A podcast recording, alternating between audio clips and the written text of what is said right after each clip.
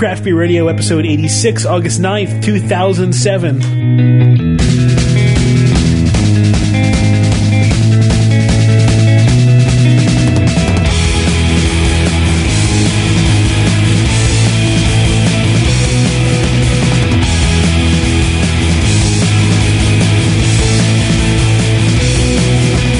Welcome to Craft Beer Radio, the show for craft beer and the craft brewing industry. This is Jeff Bearer. I'm Greg Weiss. So, so you're talking like announcer, and I'm talking really fast. Is that how we're Yeah, going to work? yeah, I guess. Whatever works. Welcome to the show this week. What are we doing this week? We're doing a uh, little uh, collection of uh, various Belgians. Okay, Clean up. So we have a uh, Belgian strong dark ale. nice. We have a golden ale, I believe. No, that's that. That says it's the dark ale too. Then we have two Flanders Reds. Yummy, yummy. I'm in the mood for a Flanders Red. Uh, hi. everybody. Welcome to 86. Hi diddly ho there. Flanders, get it? so let's start off with the Petrus. Okay, this is the Special from the Brouwerij Bavik in Belgium, a Belgian dark ale, 6.5% alcohol by volume, brewed year round. So they say it's an amber colored top fermented beer, which means it's an ale. Brewed according to an old traditional recipe. There you Is go. that amber? That's barely yeah, amber. it's kind of golden straw. That's why through the brown bottle, this beer didn't look all that dark. So when on the the BA style for the, or the page for it, it said strong dark ale. I was like, it's odd. Well, it smells a little bit of skunk. Oh man. We got another email of someone saying, "How do you guys get so many skunked beers?" And I'm starting to wonder the same thing.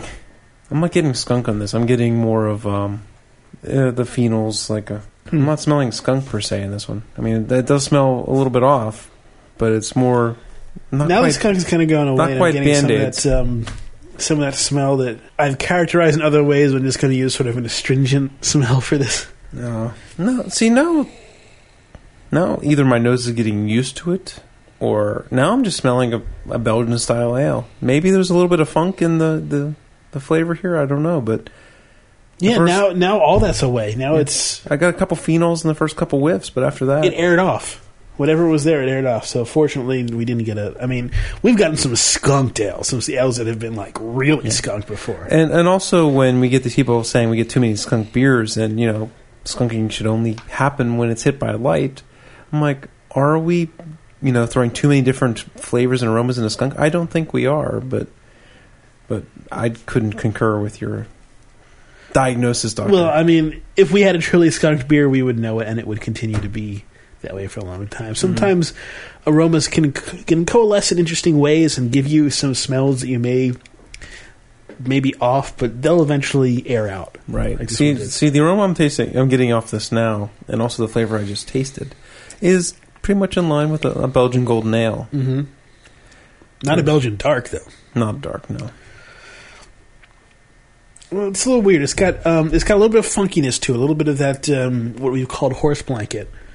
I think. I think you're using that way, drain. way too liberally. The horse blanket. We had another comment about horse blanket yeah. too, and they pretty much save horse blanket for lambics. So you got to think really Okay. sour, really All right. sulfury. So Maybe be- I am being a little bit too liberal on these things, but I mean, I'm tasting uh, uh, a very earthy flavor that's not immediately something that you would consider appealing. Now, it's something that is not nasty, but it's not along the same lines of, say, a crisp or clean flavor, or a you know a hoppy bitterness, or a fruity flavor. I mean, it, it's really kind of a I, I mean I can only describe it really right now as a dirty flavor a flavor that is not mingling quite with the rest of the beer for the the beer that I'm tasting. It uh, I would say muddy. Muddy is the flavor. It it tastes like there's a bunch of yeast in there, and it's really cloudy or muddy. And the yeast really isn't that funky. It, it it's just a Belgian yeast with a little bit of uh, tar- uh maybe it's the combination of the alcohol in this beer, which is at Six point five, 6.5%. or five point five. We're not quite sure. yeah. Uh, well, I shouldn't really be tasting it that much in there. It says five point five in the bottle. I was immediately hit with kind of a sourness, kind of um, a very straight up sourness, and then you hitting with sort of a. I say sort of a lot too. That's one thing I'm trying to fix. A, a barley esque kind of flavor, and then I'm being hit with this. barley esque. Right. then I'm being hit with this wall of really this this this muddiness that we described, uh, this sort of dark, dirty flavor underneath that kind of expands with a little bit of bitterness as well. I don't know if I would. It's one of those things I continue to have really. I don't have the vocabulary to describe how to, like a Belgian golden ale tastes like. I'm, I always struggle trying to describe these styles of beer. I'm trying to draw on all my culinary knowledge to figure out what I can describe that tastes somewhat like this. Um, think think bitter. Think uh, leafy. Um, a leafy stem or something like that. Uh, it's it's tough. Yeah. I mean, I'm pretty sure the flavors I'm tasting are from the, the, the malt, the, like a Pilsner's type malt, the, the Belgian yeast. There's not going to be much hops in this style of beer. So it's not really DMS, but I don't know. There might be some candy sugar in the beer. Being a Belgian beer from Petrus, uh, we mentioned last week where the brewers are off, awfully secretive. We Right. don't have much information about what's in this beer. You know when you eat celery, there's kind of an aftertaste. Yeah. I think that some of that bitterness is is reminiscent, not quite the same, but somewhat reminiscent of this. Maybe also broccoli, uh, in particular the the part of broccoli you usually would shave off the Mhm. the hard part. Right. It just sort of is fibery and bitter. Yeah, I suppose. I it's mean, making it sound like this beer is horrible, and it's not. It, uh, it- It's- it's it's not one of my favorites, but it's not disgusting or anything Yeah, I like mean, that. I mean, it's it, to me, it's a Belgian golden ale, and while I am woefully inadequate, inadequate in describing what I'm tasting, it tastes along the lines. I had um, the heavyweight lunacy last night. Nice old bottle, had aged brilliantly, and uh, the alcohol was really in your face, and it was crisp, and it was right there, and it was a nice sipper. It was like, give me a big old goblet. And this tastes very similar to that without the you know the alcohol flavor to it. So I mean, it's just I just call this a Belgian golden ale, and I wish I had words to to, to do better. Now it's coming across as more pithy than anything else. It just keeps changing in my mouth. Maybe maybe it's just not having a good day. Hmm. Well, we'll see as as the show goes on. Um, t- speaking about the show going on, there was a news story that I wanted to bring up here because we've talked before about how out, uh, beer will save your life and will extend it by 20 years and all that other stuff. Beer will apparently also kill you. Uh, alcohol has been linked to bowel cancer. So, one glass of wine or a pint of beer a day raises the risk by 10%. So, you'll be helping your heart, maybe helping your circulatory system, and destroying your bowels. So beer's not good for us anymore. Beer is no longer good for you. until next week. beer is good for parts of you, but it's not good for other parts of you. This is this is the problem with all these, you know, beer or anything is good for you because anything is is bad for you and if you have too much of it and certain things certain parts of your body will res- respond to certain things in different Well, ways. here's a nice news story you got here. Is there any meat, or is it just for the title? Adult binge drinkers prefer beer. Teens prefer hard liquor. Right. I didn't really read much of it, but I just figured there you go. I mean, Okay. surprise, surprise. The article finishes though with uh, binge drinking is playing Russian roulette with your brain. Isn't Russian roulette playing Russian roulette with your brain? That would be with a gun and your brain, I guess. It's still your brain. It's the first part that goes.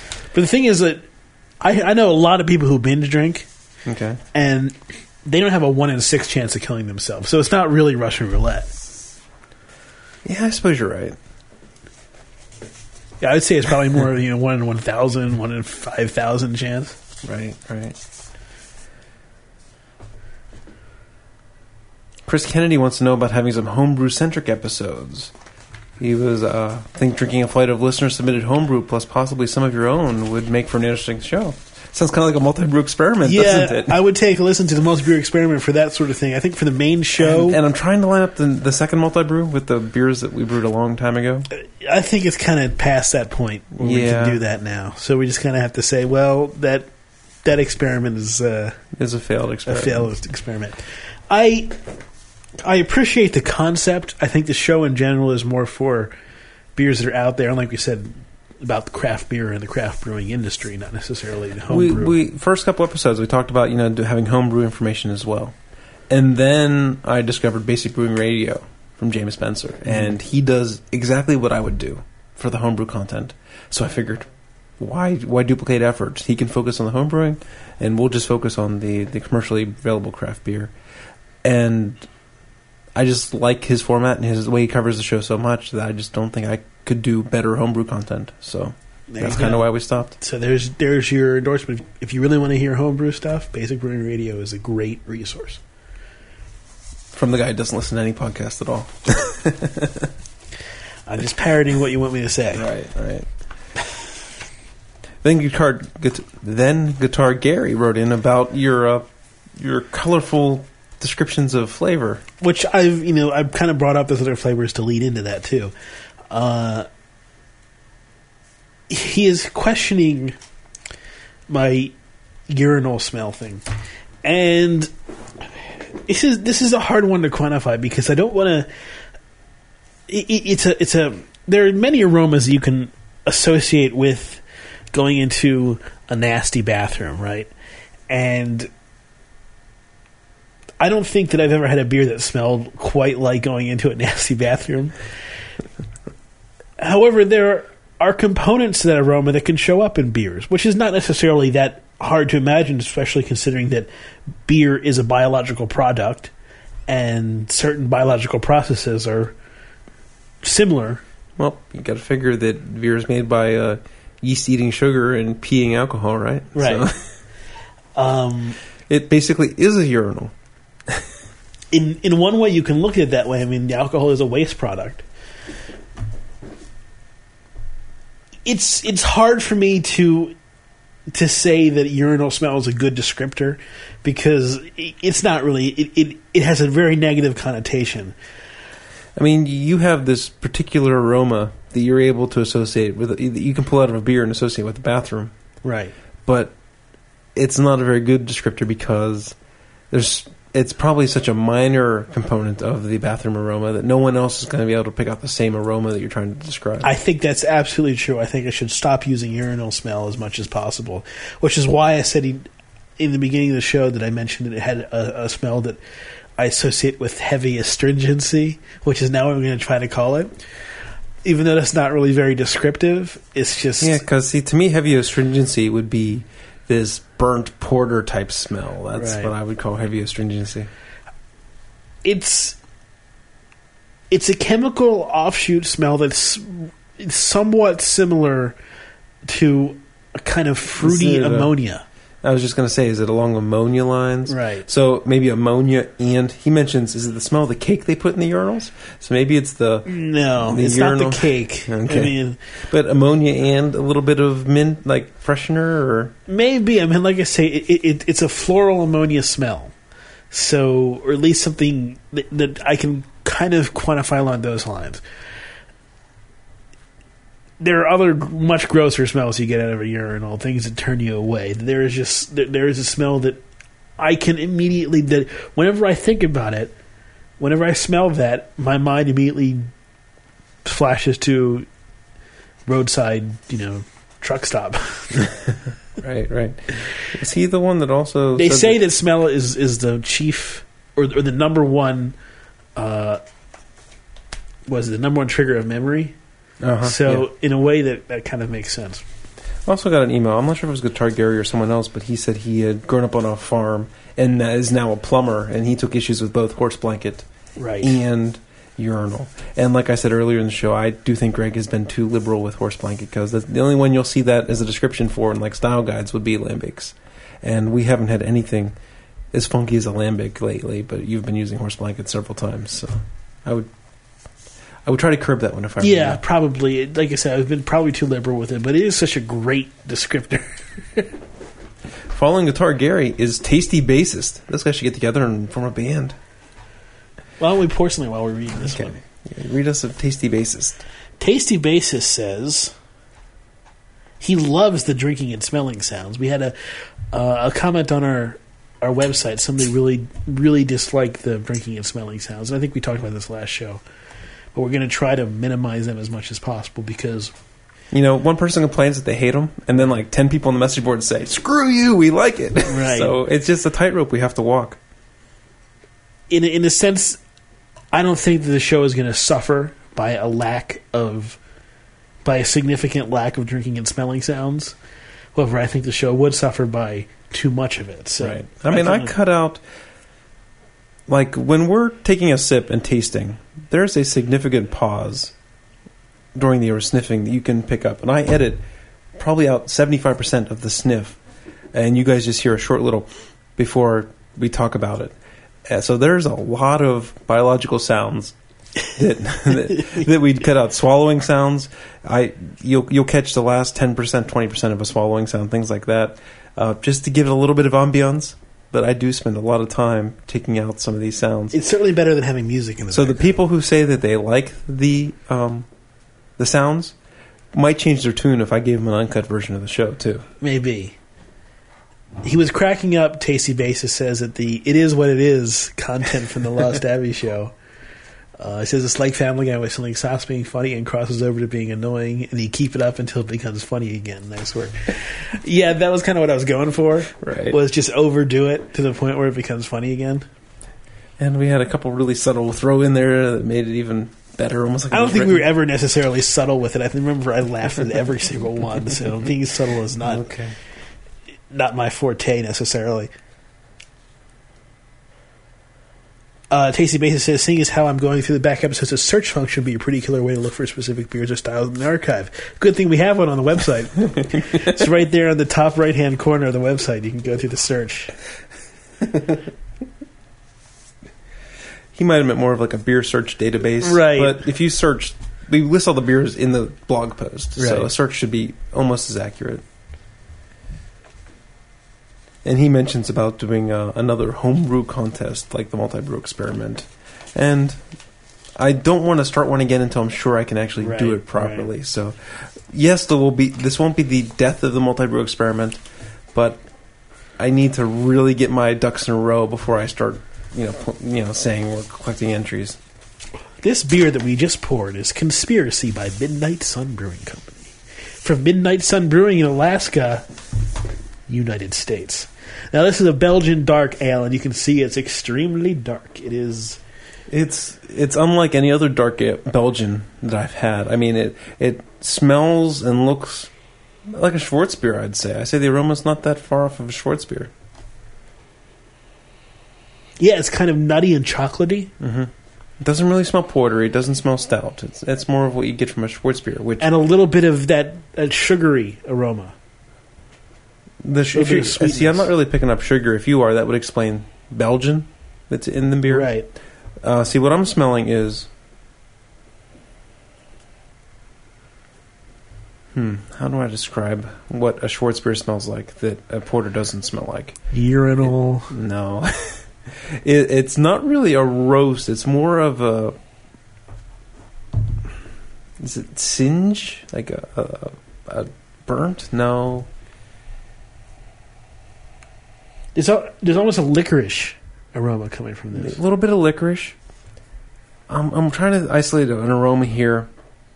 Uh, My brain's saying leathery, but it's not leathery. It's some kind of offshoot, not that far from rawhide or, Like or something. I'm not sure. Tanning, you know, like a tanning leather or a, uh, a wet suede. Mm, see that now I'm getting like farther away. I'm like, but like for some reason, like my brain popped in my brain. It's kind of leathery, but then when I smell it again to look for leathery. It's like not there at all. So Is there licorice in this beer? Because it was uh it's a one-time release from Midnight Sun, so their website didn't have anything about Mm. it. The label may reveal something. Let's see. No I immediately got a, a, a like a hit of that flavor, and then it kind of went away to this slightly sour. Um, okay. So this is actually sweet. this is well the style is Belgian dark ale. They call it a Belgian black beer. So it is a Schwarzbier that was probably brewed with Belgian Mm. yeast, maybe a little bit of other Bel- maybe some candy sugar, even though I'm not really tasting candy sugar. Maybe some more traditionally Belgian hops instead of continental hops. It's But- certainly heavy in the alcohol, eight point five percent. You can really taste it. But there's no details on this beer on their website or on the bottle, other than uh, 25 IBUs. An IBU is International Bittering Units, which we haven't talked about in quite a while. It's a it's an actual Mhm. quantifiable amount of bitterness from the hops in the beer. For Now- people who might be curious about that. Midnight Sun does not have a beer called Coincidence, right? No, I don't think so. Because there is no coincidence. There is only conspiracy. Oh.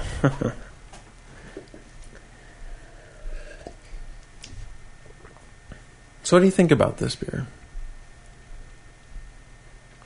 It's not bad. It uh, took me a while to kind of. Well, I wouldn't say a while. It took me a few sips to bring myself around to understand what I was tasting. Right.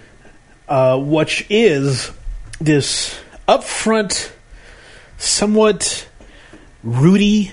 Uh, by rooty, I mean you know sassafras, Right. licorice flavor, Yeah.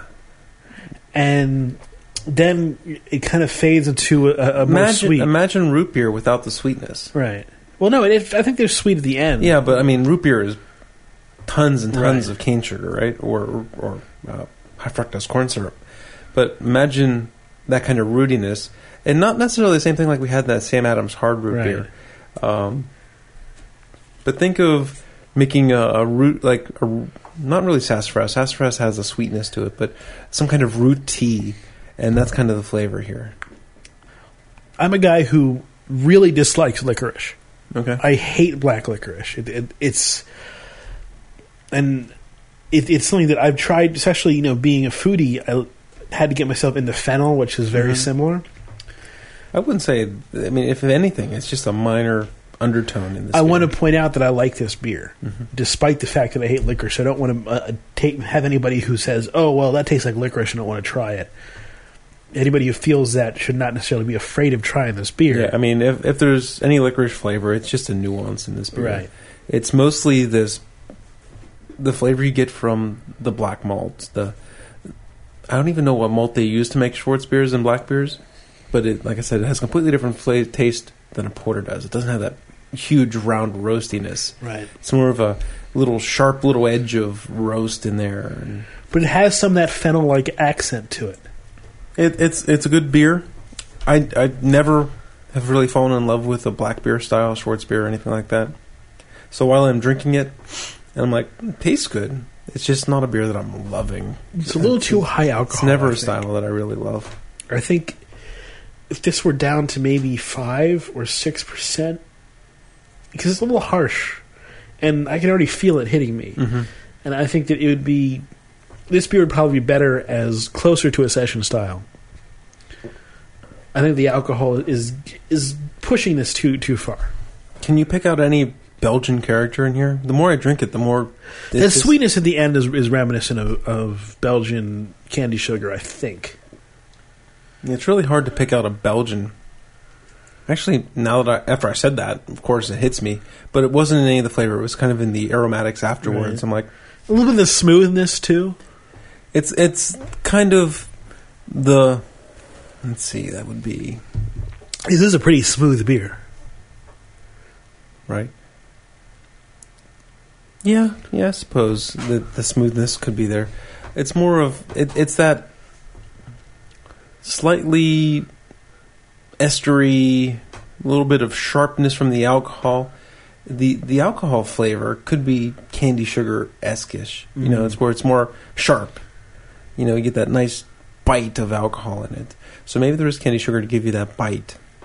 And that's kind of the limits of where I'm tasting Belgian in here. Right. Uh, when I was, you know, before I uh, poured this, I was expecting a black beer or a very dark Belgian ale with lots of esters and bubblegum and fruit in there, and it, it's really not you that. got. Well, Jeff, let's do a little business while we're not on the subject. So we have this DVD, and we had a lot of people buy it last week. Throw Chimay into the mix, and people start Mm-hmm. Oh, buying them up like hotcakes. So, what is this DVD? I've been in a cave for the last two months. Well, here's the deal. All our audio from year two, which I think from fo- show 40, 44. 44 on, is going to be on this DVD. It's a DVD-ROM. It ha- it's it's the reason it's a DVD and not a CD is because of storage space. Right. I'd have to send out like eight CDs if we were putting on CD-ROMs. So we're using a DVD-ROM, which has our MP3s on it. You have to play it in your computer, or if you have uh, a DVD player that can play MP3s or something like that. Right. So it's going to have all of our audio, our main shows, our post shows. It's going to have, I think, all of our notes that we have available. I have to send you my Yeah, we'll have to. bunch of notes. We'll to well, all the notes we have available. Right. uh, so you can see what, what we were using to, to read off some of the information that we've had. Uh, it's going to have two special shows that we've done exclusively for the DVD. Yeah, one show was with when Scott Smith was here. We did a bit of a blind tasting, and then uh, the other night, Greg and I did a, another show where we did some did some beers that you don't hear on an everyday beer show. Right. So probably not as special as last year's, but but pretty special. And to sweeten the pot, we have written breweries that we know, friends friends of the show, right? To ask if they would donate any swag. And so we're gonna everyone who buys a DVD is gonna be put in a drawing and we're gonna be giving away tons of stuff. We have um, actually the new edition this week is uh, Surly Brewing Company. Surly! They sent us that look at that glass. Ain't that a nice That's a cool glass. that's a hot glass. And a long sleeve t shirt. Awesome. East End Brewing gave us a shirt. Uh, Boulevard gave us a hat, some glasses, and a shirt.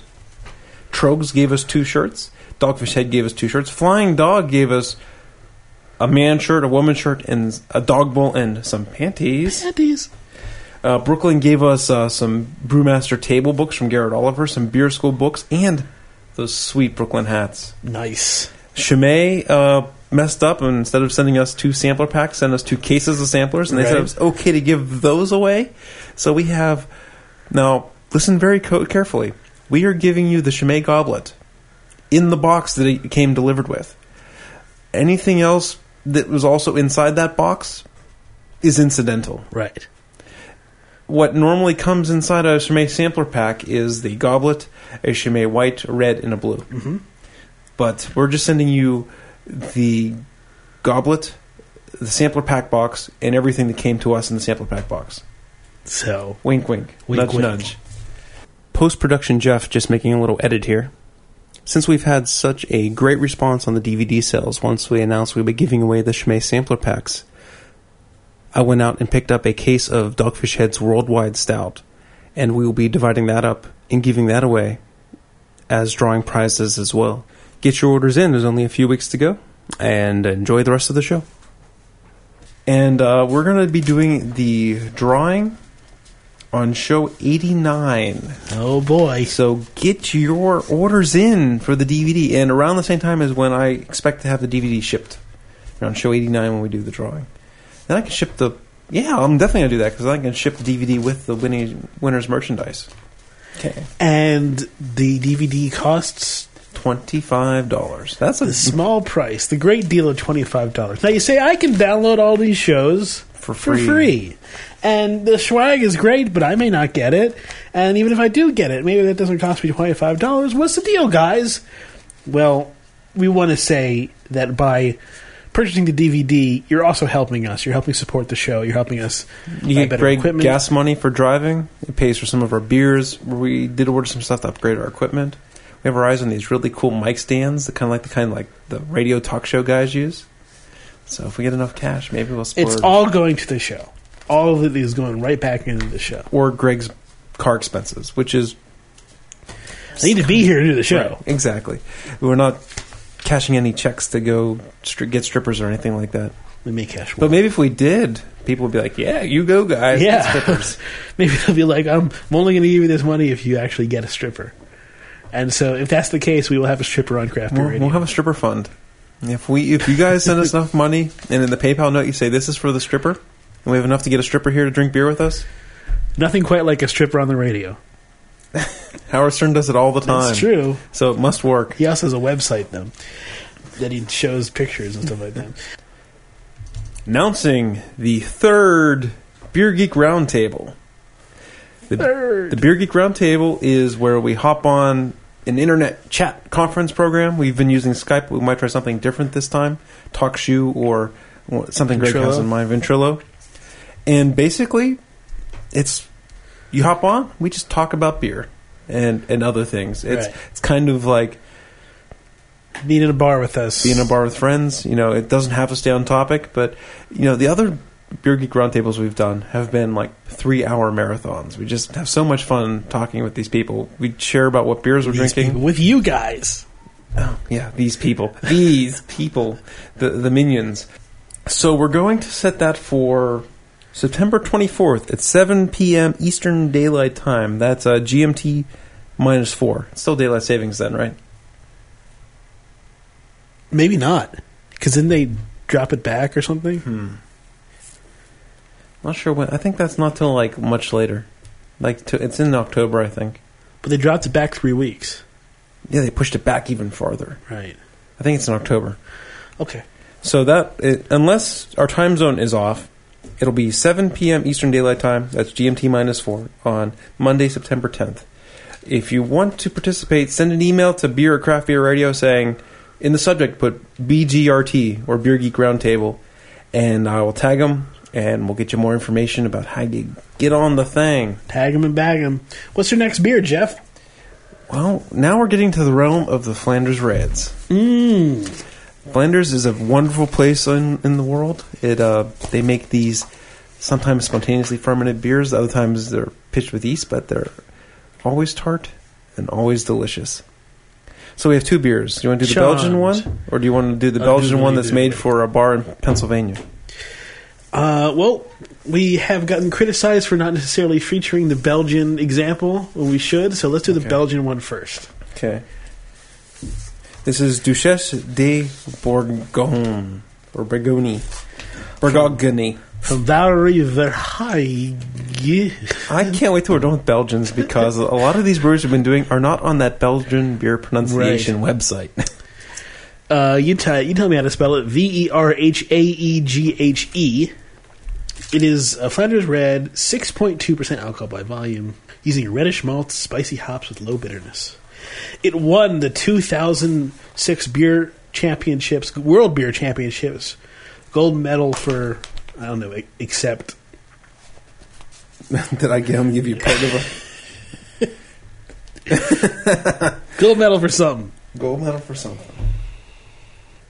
It's a blend of 8 and 18th month old ales following a careful maturation in oak casks. Serve at 47 to 53 degrees Fahrenheit. We're drinking all these beers, by the way, in pint glasses Even though this one would be well suited in a snifter of some sort. or sort. a brandy, yeah, brandy sifter, or maybe a goblet or Mhm. something along those lines.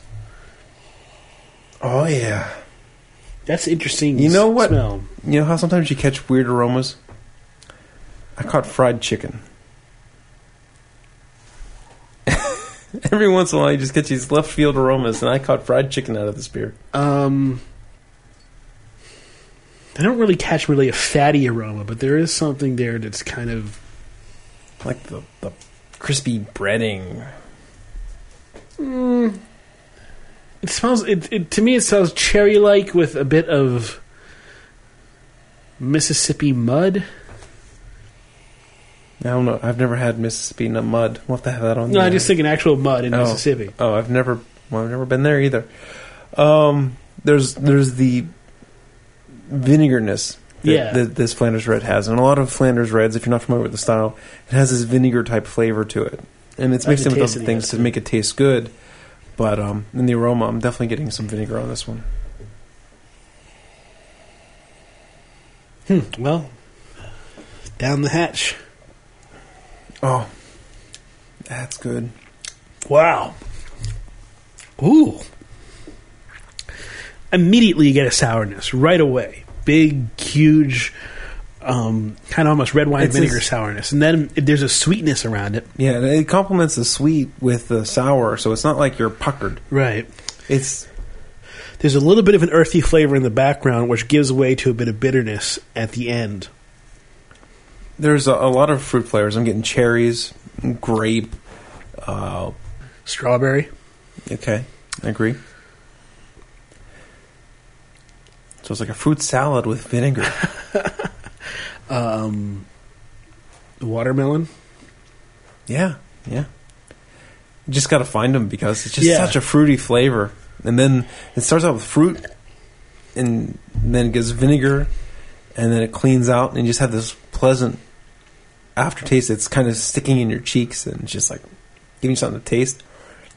Like if I swallow now, I haven't had a drink in a minute, and if I swallow now, I'm still tasting some sour and some sweetness. Like the sweetness is like like leaking out of my cheeks right, Right. now. It feels like. And it's not like it- it's not like a direct vinegar though. It's a lot. It's like a really sour citric acid flavor, which is not. It's acetic acid, but it is. Mm-hmm. The flavor is more reminiscent, I think, of citric acid. It doesn't. It doesn't hit you with the same kind of spike that vin- like a red wine vinegar does. Okay.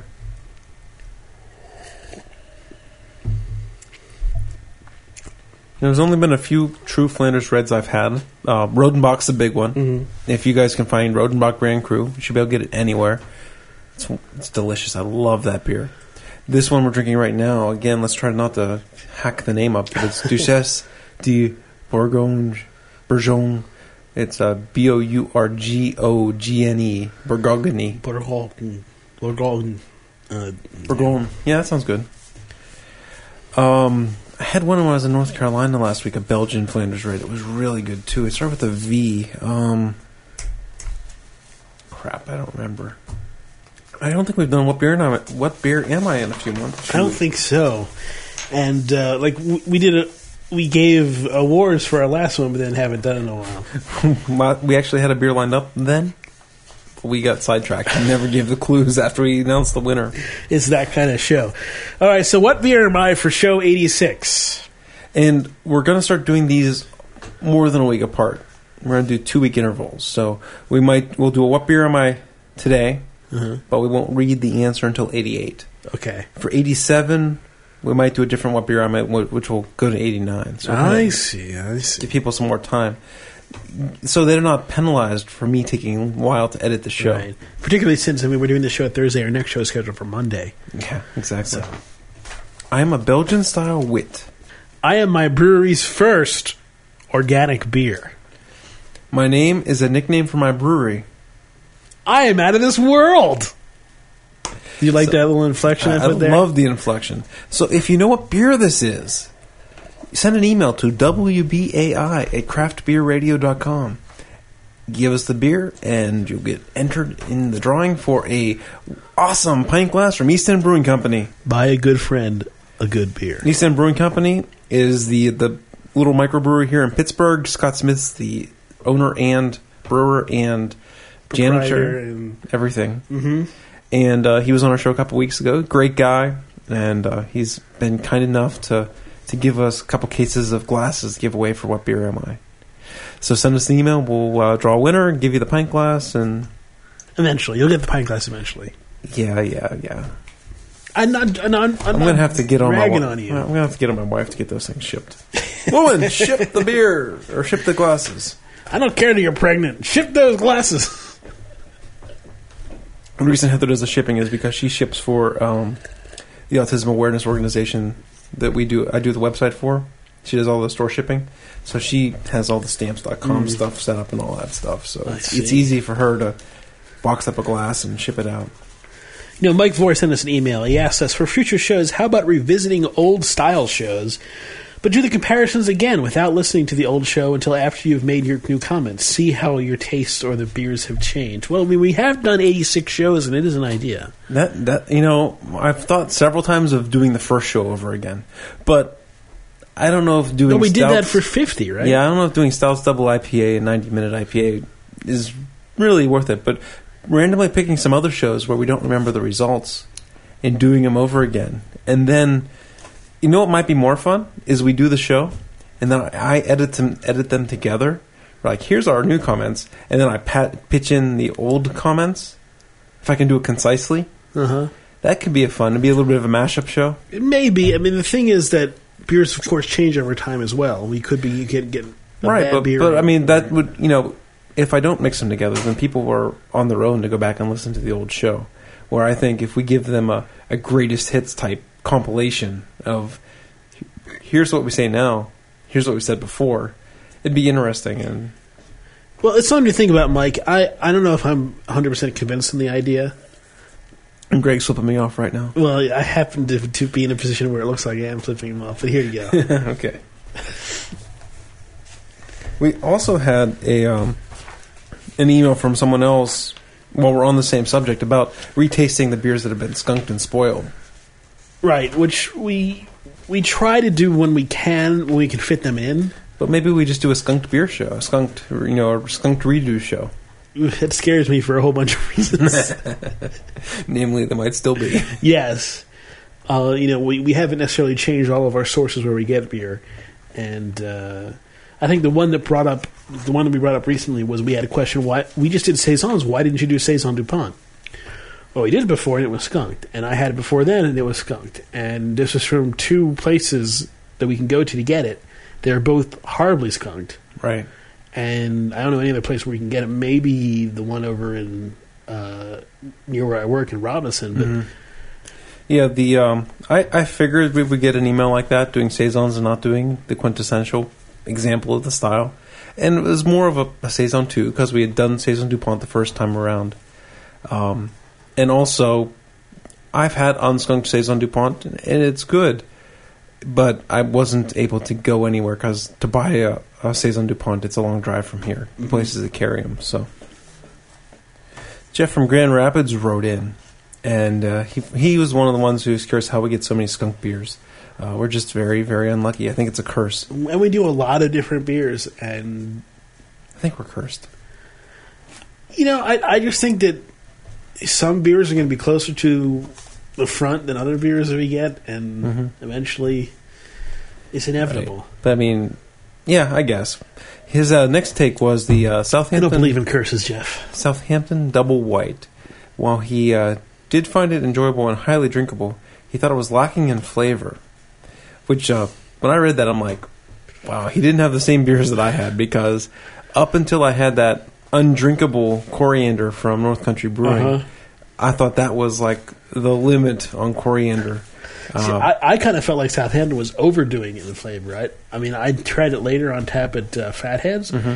and it was just a little bit too much for me. See, I thought it was enough. I thought it was like, wow, there's a new level, a new style, double white ale, right? And I thought, wow, it actually tastes good.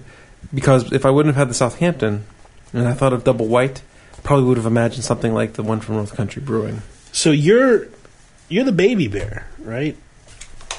Jeff thought it was didn't have enough flavor. I thought it had too much flavor. You're right in the middle. You're just right. I, I thought that it, it showed that you could really do an imperial white ale. Because if I thought that, if I would have assumed it ahead of time, I thought, well, you put in that much coriander, it's going to taste like ass. And North Country Brewing's tasted like ass. Um, but North Southampton, I thought, you know, was right up to the limit where it, it's like, wow, that's a lot of coriander, and wow, it still tastes good. Mm-hmm.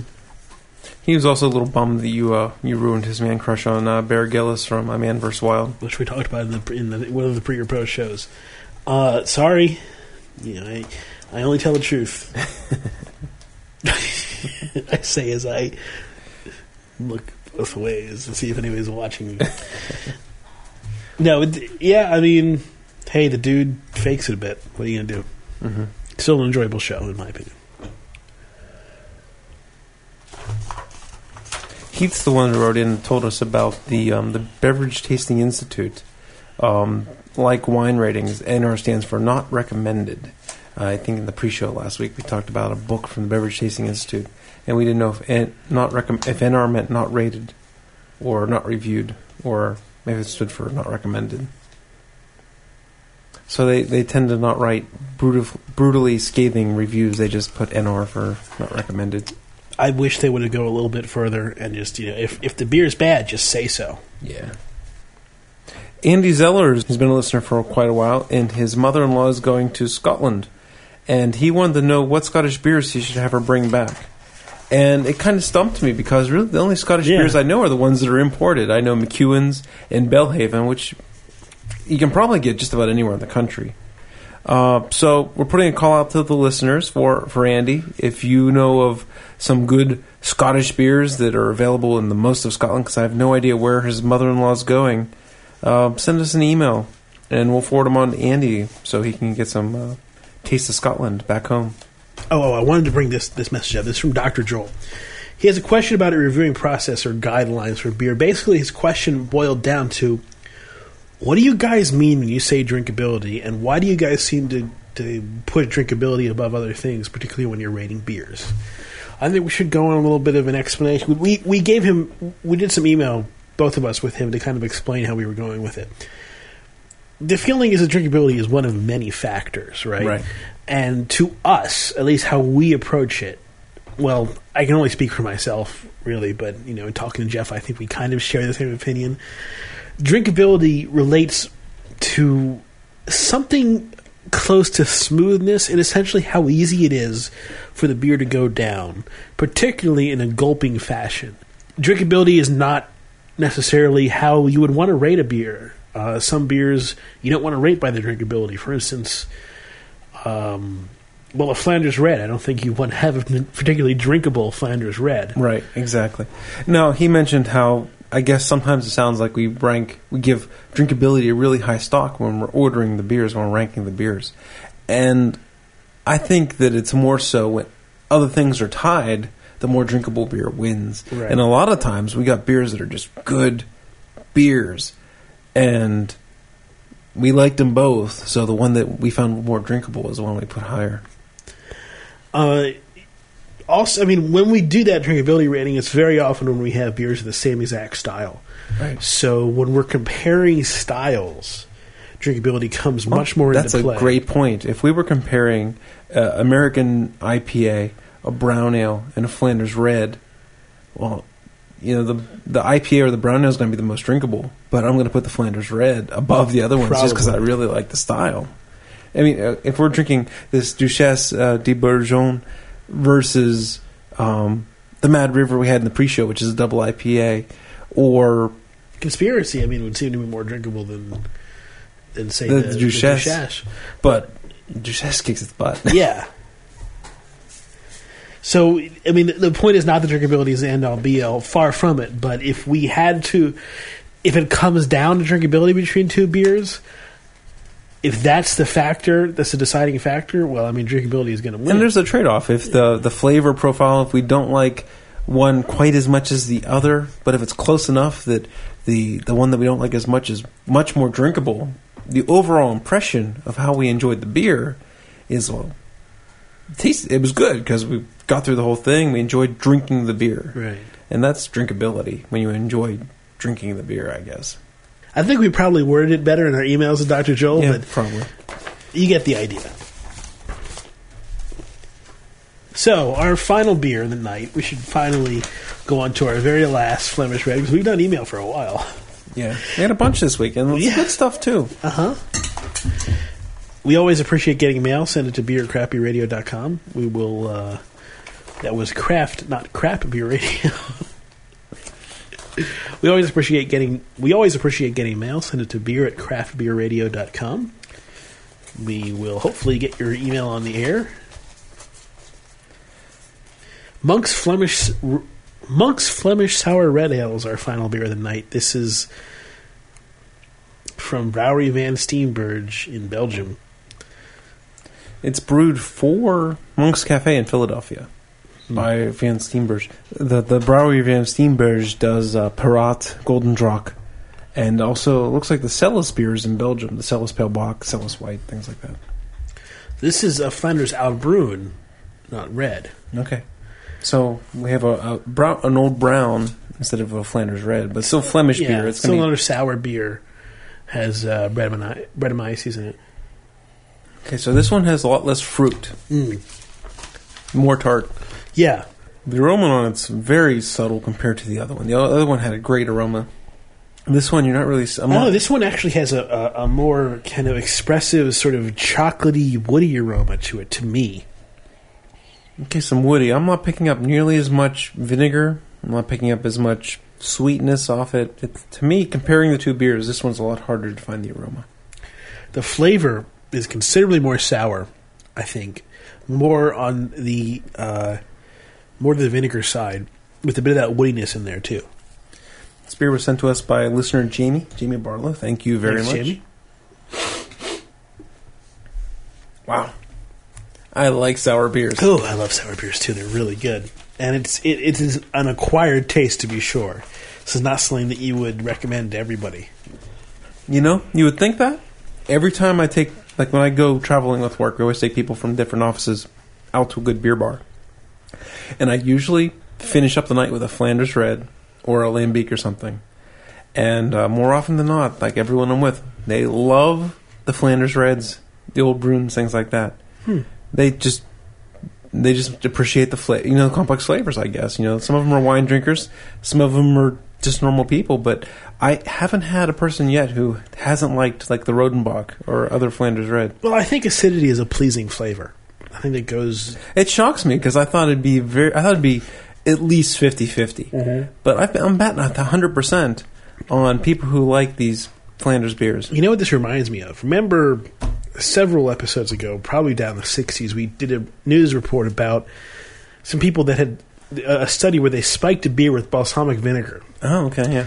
And they found that if they didn't, if people didn't know that it was spiked, they'd like the balsamic vinegar beer. As soon as they knew it was spiked, they didn't like the balsamic vinegar beer. Right. And we were saying, well, balsamic vinegar, I mean, acetic acid is a good flavor in beers. It doesn't surprise us at all that people would like that. Right, right, Particularly since we don't know what beer they were spiking, and we assumed it was going to be some sort of cheapo right. American lager. Now, so when you say that, when you say that you have you've introduced people to this to these sour beers and they've all liked it, It, it shocked me because I would have expected the opposite. I was expecting people to like the beers all night, and then here's one last one to try. You're probably not going to love it, but I've 15 people I've given this beer to, and they've all none of them, and they're not just blowing smoke. They're Right. they all like the beer, and uh, it's it's just a trend that's starting to shock me. Our last email, Brian wants to know. He listens to the show and love what we do. Well, that's great. Thanks, Brian. But he wants to know if there's a similar show devoted to whiskey. Do you guys know of the good internet radio shows or podcasts devoted to bourbon or bourbon focused with other whiskey thrown in? I love whiskey and bourbon in particular. A quick Google of the topic shows a huge list. Do you, or maybe a listener could chime in, have any that you favor? Not a hard liquor fan myself. Yeah, I I emailed Brian back. I'm like, I have no clue on my own what good bourbon podcasts are or whiskey podcasts. But we said we'd uh, give it out to the fans. I'm sure there's a lot of listeners who also like the bourbon. I've um, dabbled a little bit. I, I've uh, tried some good bourbons, neat, you know, just try, Right. and it's just so powerful that it's just oh, alcohol, and I wasn't able to appreciate it like I thought I would. I've considered watering it down a little bit to see if I can really enjoy the flavors without getting punched in the face. But then I've been told that's not really the way you want to taste bourbon. Mm-hmm. So I'm not sure what to do. Uh, well, we always say there's a beer for everybody. Mm-hmm. Do you think there's a spirit for everybody? I don't know. I'm not like you know. I know my beers. I'm kind of a neophyte when it comes to to other spirits. Uh, actually, it wasn't a bourbon. It was a Scotch that I ordered, Okay. a neat. And I'm like, people always talk about Scotches. I want to try Scotches. So I ordered a Scotch neat. Was that like the Glenlivet or something? I'm not sure who it was. I actually ordered it when I was in India. We were at the one restaurant. it was a Scottish. It was from Scotland. It was Okay, it was a, okay. it was a 15 year old whatever. It was either Glenlivet or I'm not sure. Glenlivet. Glenlivet. Um, but you know, I drank it. I tried to enjoy it, but it was just so so potent. Your friend Shane gave me a glass once of Glenlivet. He said, "This is the stuff," and I couldn't put it down. And it, it's just there was something too. It was too far. It was too much. I haven't tried in a while, so I don't really remember what it was like. But you know, I don't like and I'm not trying to insult you, Brian, for your liking. I mean, people like what they like. Hard out, hard liquor is one of those things that I just never was really able to get around to. Particularly after I had a bad experience with tequila, I can't drink tequila anymore. I can drink vodka, but vodka is basically grain alcohol and water. Right.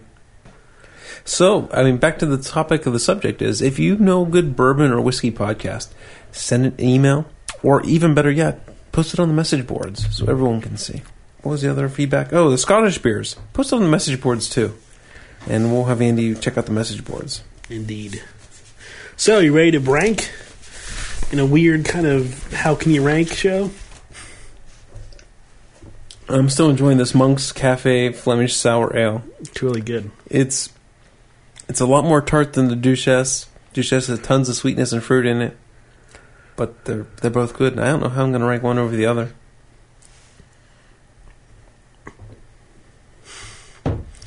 Right, well, let me start then. Number four, I had to go with the Petrus. Um, I really like the Out Brown. Actually, we didn't really have that to test, but uh, there was just something kind of earthy that I wasn't really a big fan of. Right. You know, uh, number three, the Conspiracy. It was, it was better than the Petrus, but it wasn't nearly as good as the other two. I think. I mean, these other two are spectacular, awesome beers that are really playing to you know Yeah. they're playing to me. So it's like, yeah. They're like Sour Patch Kids. They're good. I mean, it, in, it's like if I had to rank, uh, imagine if we did a show on Flanders Reds and had to rank like these two and then Rodenbach and some other one. I don't know how we do it. I mean, I, I don't want to imply that conspiracy is bad beer or that conspiracy isn't really good for its style. It's just that No. these two are. I mean, they're playing to what I like. Right. They're they're playing my song. So how am I going to possibly Right. not throw them in front? so which one you gonna, do you like better? Oh wow!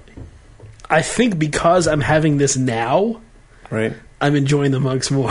I, I think I like the monks more too. It's, It's- just a little more.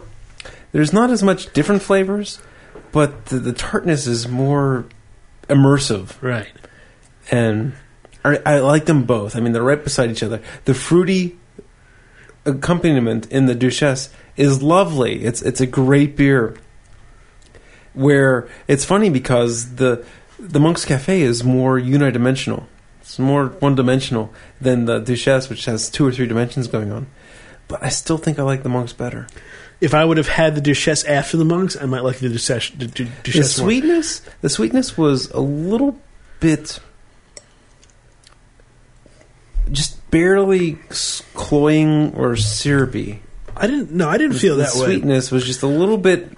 I did feel that there was slightly more kind of bitterness and maybe a tiniest hint of a little bit of funk in the Duchesse. Mm. That's not there at all in the monks. Okay, I'm gonna follow up Greg's ranking the same way.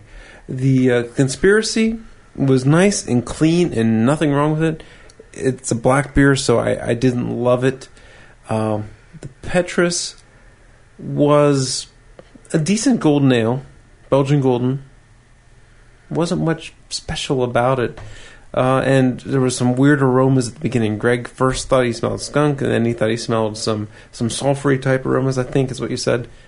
Stringency, in but different yeah, ways. probably sulfur is a better way to put it. Or And and I got more of uh I thought I had some bad phenols at first, maybe a little bit of an infection or band aid, but it went away and I couldn't find it anymore.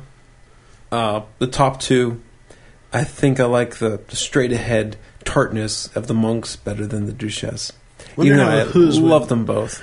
We're getting there. I went through the cellar. I didn't have as many Belgians laying around as I thought. So we're we're getting towards the end of the Belgian stuff.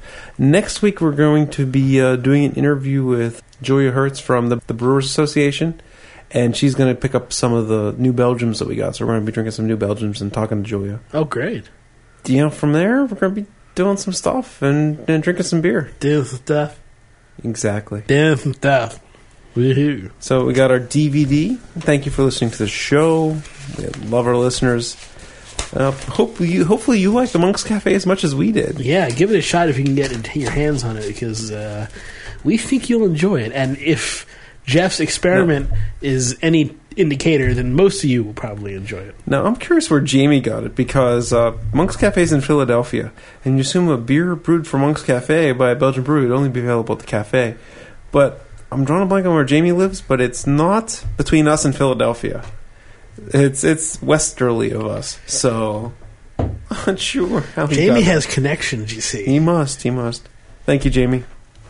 All right, we'll talk to you guys uh, next week. And, you know, party on, whatever.